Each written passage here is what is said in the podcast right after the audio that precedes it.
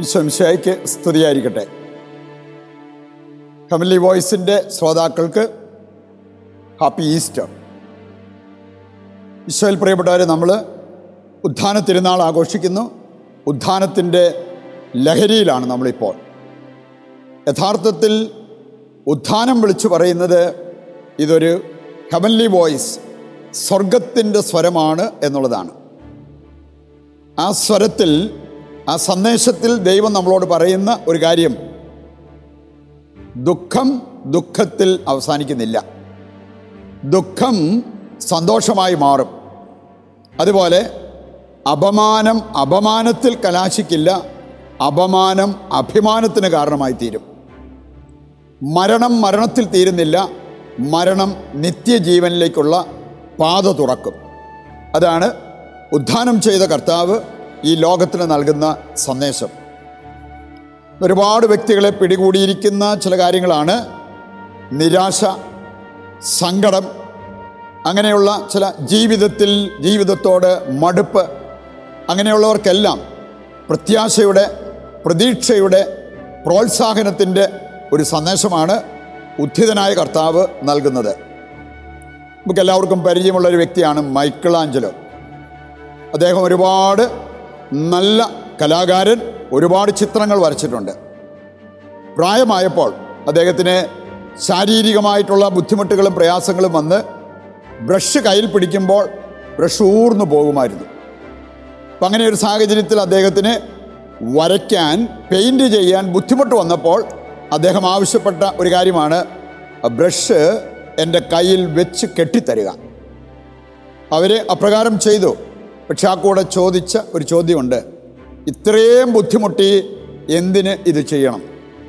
ഇത്രയും വേദന സഹിച്ച് ഭാരമെടുത്ത് ഇത് ചെയ്യേണ്ടതുണ്ടോ?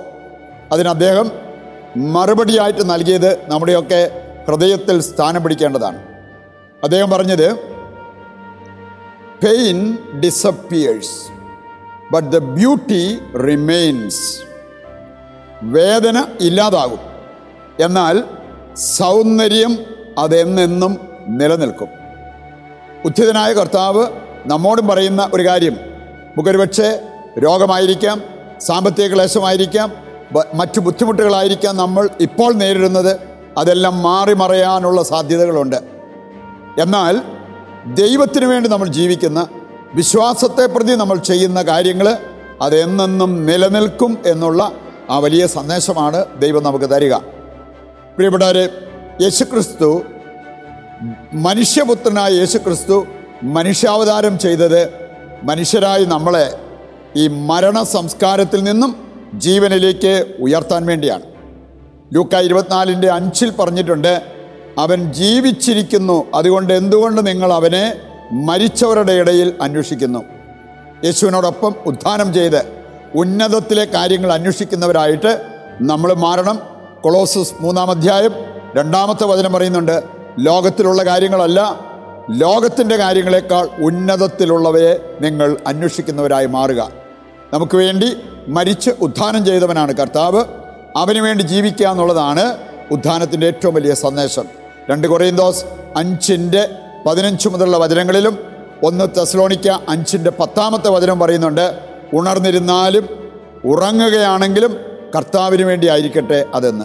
ഈ ഒരു സന്ദേശം ഏറ്റെടുത്തുകൊണ്ട് അർത്ഥവത്തായ ഒരു ക്രിസ്തീയ ജീവിതം നയിക്കുവാൻ ഈ ഉദ്ധാരത്തിരുന്നാൾ നമ്മളെ ഓരോരുത്തരെയും പ്രചോദനം നൽകി അനുഗ്രഹിക്കട്ടെ.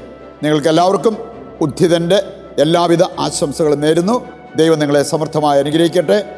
ഈ ഈശംശായിക്ക് സ്തുതിയായിരിക്കട്ടെ.